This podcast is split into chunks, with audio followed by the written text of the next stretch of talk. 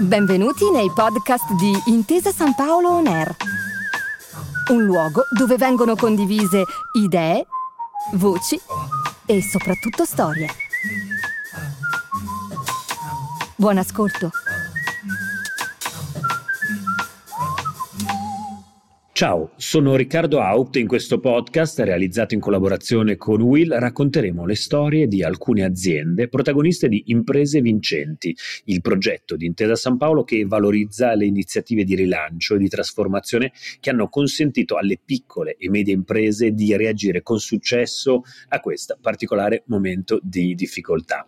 Oggi parliamo di impatto, di impatto sociale, quindi quell'impatto che oggi viene richiesto sempre di più a realtà aziendali e non solo, eh, per portare avanti quegli obiettivi che a livello nazionale e internazionale ci siamo dati. Pensate appunto alla famosissima formula ESG, eh, Environment, Social and Governance, proprio con la S, oggi ci concentreremo su quello, sulla parte appunto di impatto sociale dell'agire privato, lo faremo con due eh, specialisti, se vogliamo, dell'impatto sociale, ve li presento immediatamente. Il primo ospite è Domenico Pietrantonio, presidente del Consiglio di gestione di solidarietà e servizi cooperativa sociale. Buongiorno Domenico. Buongiorno. Il secondo ospite invece è un altro Domenico, ma che per questo podcast abbiamo deciso di chiamare Mimmo, perché insomma è anche un nome con cui evidentemente si fa chiamare, Mimmo Arena, amministratore delegato di Consorzio Sisifo. Buongiorno Mimmo.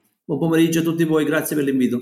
Grazie a voi. Allora, partiamo eh, dal, da, dal, momento attuale. No? Eh, siamo, viviamo settimane molto particolari, pensate ai, ai vertici internazionali che ci sono stati, eh, in cui si è sentita molto forte una voce che chiede tanto al pubblico quanto al privato di attivarsi per far sì che il nostro agire sia in qualche modo più responsabile. Responsabile tanto nella direzione ambientale, come abbiamo sentito diciamo, in queste giornate di COP26 a Glasgow, quanto di impatto sociale. Ora, io vorrei chiedere ad entrambi, magari partendo da Domenico Pietrantonio, ecco, cosa vuol dire per una realtà come eh, la vostra cooperativa la parola impatto sociale e come praticamente voi ritenete di avere un impatto sociale? Beh, io partirei da quella che può essere definita in qualche modo la missione, se non lo scopo della nostra cooperativa sociale. La missione e lo scopo coincidono sostanzialmente con il prendersi cura e non assistere meramente le persone disabili, favorendo in tutti i modi l'autonomia fino all'inserimento lavorativo delle persone. Ed è per questo che noi siamo una cooperativa sociale sia di tipo A che di tipo B. Quindi da un lato ci occupiamo attraverso servizi diurni, case, quindi servizi residenziali, di accogliere le persone con disabilità e dall'altro abbiamo due capannoni nei quali svolgiamo attività lavorativa che ad oggi occupano un centinaio di persone disabili. Quindi il primo aspetto è legato proprio alla, al prendersi cura valorizzando autonomia fino all'inserimento lavorativo delle persone disabili.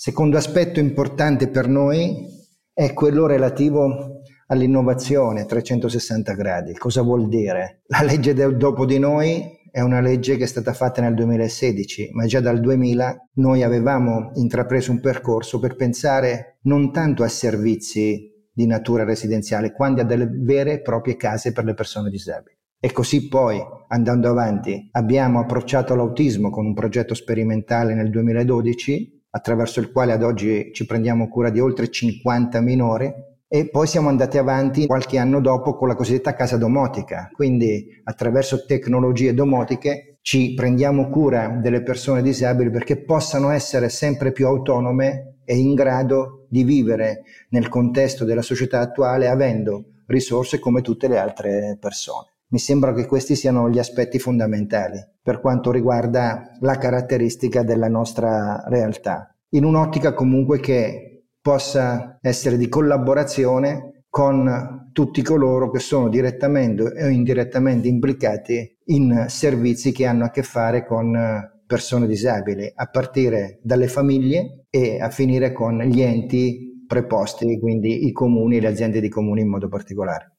Ecco, questa parte è molto interessante, devo dire, no? Questa del, l'aspetto in qualche modo della rete eh, di soggetti e non lasciare eh, l'operato di soggetti importanti come, eh, come il vostro, soprattutto guidato da, da, da, delle mission valoriali particolarmente alte come, com, come, la vostra, isolati sui territori. Ora passo la palla invece a Mimmo eh, Arena, sostanzialmente poi eh, riproponendo la stessa, la stessa domanda, eh, che cosa vuol dire per voi oggi avere un impatto sociale? Cosa vuol dire per una realtà come consorzio eh, Sisifo avere un impatto sociale e concretamente anche come, come tutto ciò si rispecchia nella vostra quotidianità. Il nostro impatto sociale sul territorio, chiaramente di costante, la peculiarità delle attività che il consorzio Sisifo fa è notevole. Noi siamo uno dei player nazionali che si occupa di cure domiciliari integrate e di cure palliative, per cui è ovvio che noi entriamo nelle case delle persone per fare dei servizi anche ad alta intensità eh, sanitaria, ma questo lo facciamo con professionisti che hanno oh, una formazione specifica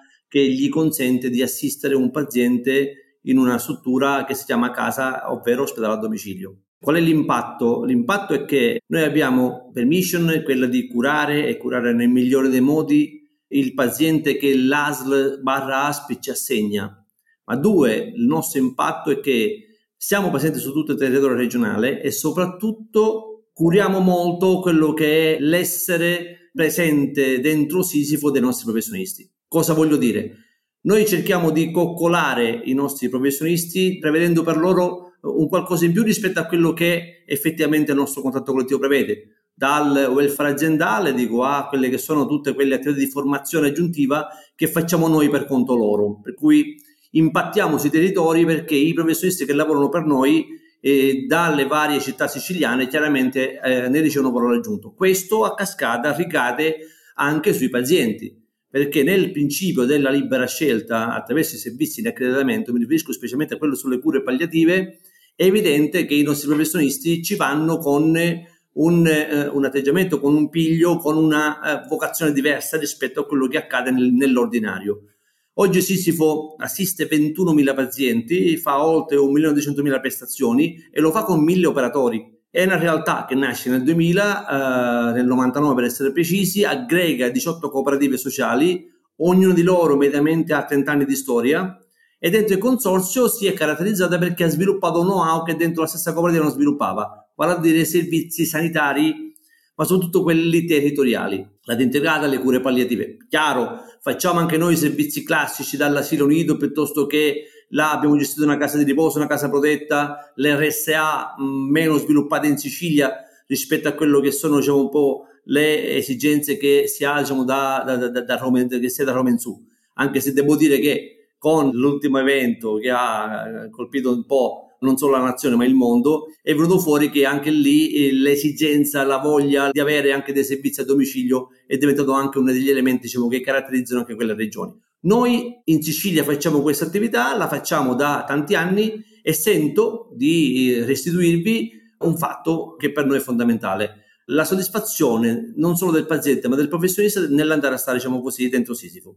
Questo, beh, mi sembra, mi sembra, anche questo, ancora una volta, un racconto particolarmente eh, concreto di cosa vuol dire oggi. Noi storicamente in questo podcast, storicamente, ormai, ormai inizia ad avere già una storia questo podcast, ma diciamo eh, per, per tradizione sentiamo quello che è eh, l'operare quotidiano e concreto, le best practice di imprese, se vogliamo, più tradizionali, eh, il concetto di impresa inteso in termini più tradizionali rispetto al vostro, sentire invece come a livello di organizzazioni si possa avere un impatto sociale profondo come quello che hanno due realtà come la vostra, devo dire, lascia abbastanza bocca aperta. Io però eh, nonostante diciamo questa sia una puntata in qualche modo eh, sui generis, termini nobili, vorrei passare anche a voi questa eh, nostra eh, bacchetta magica che utilizziamo in ognuna delle nostre puntate per rendere ognuno di voi in qualche modo un ideale eh, primo ministro, plenipotenziario di questo paese che è per un giorno al potere e ha la possibilità di implementare, dar vita ad un singolo provvedimento per far sì che una delle proprie missioni in qualche modo diventi realtà. Ritorno a Domenico. Domenico, cosa faresti eh, con questa bacchetta magica? Quale provvedimento concreto adotteresti in qualche modo per favorire attività come la vostra ed aumentare ulteriormente l'impatto sociale? Ma io penso che ci siano tre aspetti che considererei in questo ipotetico provvedimento. Il primo, darei un'attuazione quanto più possibile adeguata ed efficace ad un principio già sancito dall'articolo 55 del codice del terzo settore, cioè la cosiddetta coprogrammazione e la coprogettazione. Vorrei che non restassero sulla carta, ma che diventassero modalità concrete di rapporto tra gli enti del terzo settore, come la mia cooperativa, e gli enti pubblici. Il secondo aspetto, che ritengo fondamentale alla luce del contesto nel quale viviamo e del futuro che ci aspetta, è la collaborazione tra pubblico e privato. Anche il PNNR eh, fa riferimento alla coesione eh, territoriale, all'inclusione sociale, relativamente all'inserimento lavorativo, ma un aspetto fondamentale perché i disabili possano lavorare oggi è la collaborazione tra le aziende, anche attraverso meccanismi particolari come quello dell'articolo 14 della legge Biagi, e le cooperative che si occupano direttamente di inserimento lavorativo. Altro aspetto importante è che eh, l'operato del terzo settore deve essere valutato allo stregua della qualità, della capacità di eh, innovazione e quindi dell'efficacia che riesce a generare e non sulla base di ipotetici progetti che spesso lasciano il tempo che trovano e non permettono un'efficacia e un impatto adeguato alle esigenze delle persone disabili. Vogliamo essere valutati attraverso le conseguenze e gli effetti che genera la nostra azione, non per quello che talvolta scriviamo, magari bene piuttosto che no, nei progetti che ci sono richiesti. Questo per quanto mi riguarda, grazie. Passo la palla allora a Mimmo, eh, la, più che la palla appunto la, la, bacchetta magica. Un singolo provvedimento per te da rendere realtà per migliorare le, le condizioni operative e di sistema di realtà come la vostra. Sicuramente eh, quello di dare precisa attuazione alle linee guida ministeriali del 4 agosto del 2021 dove si prevede di eh, agire in maniera omogenea su base nazionale all'accreditamento dei servizi alla persona e non più attraverso gara d'appalto. Credo che dia dignità alla salute del cittadino l'idea di avere un soggetto che ha una vocazione per gestire questo tipo di servizi, una giusta remunerazione e di conseguenza la eh, conseguente formazione. Questo è importante, si sta verificando in alcune regioni, se io avessi la bacchetta magica mi farebbe piacere sapere che da qui a dicembre tutta la nazione potrebbe avere sostanzialmente la possibilità di spendere i famosi 4 miliardi di euro, di portare non al 2026 ma già da subito l'assistenza domiciliare dal 4 al 10%.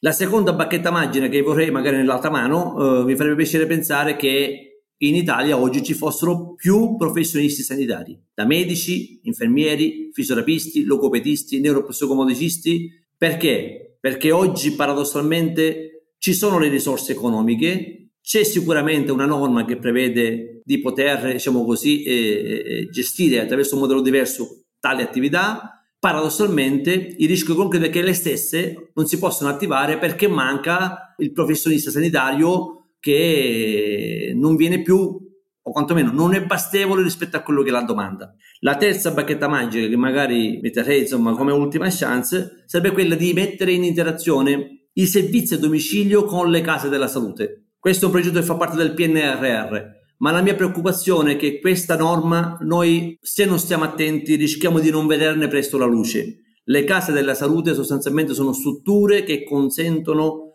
al paziente di avere un ricovero sollievo quando a domicilio non può stare, gestite dalla, soprattutto dalla parte infermieristica con una uh, intensità sanitaria bassa, significa risparmio notevole per le casse dello Stato. E in aggiunta possibilità di ricevere in qualsiasi momento anche i familiari e consentire loro di stare più vicino possibile, anche se in quella struttura si sta pochi giorni o poche ore, con i propri cari. Queste sono le cose che a me farebbe piacere vedere da qui alla fine dell'anno, perché darebbero sicuramente dignità, ma anche impatto ai territori, perché potrebbero in un colpo solo trovarsi con dei servizi di eccellenza, di qualità e soprattutto senza scomodare gli ospedali per ricevere i pazienti che hanno una difficoltà di salute. Beh, mi sembra, mi sembra mh, decisamente un, uno stimolo particolarmente chiaro, eh, soprattutto anche puntuale, perché eh, mi piace anche questa idea che vi sia un'urgenza per probabilmente questo tipo, come dicevi tu Mimmo, l'ideale sarebbe ottenerli già entro la fine di quest'anno, questo per far capire quanto profonda sia la fase di trasformazione che stiamo vivendo e le grandi opportunità che il piano PNRR si porta con sé.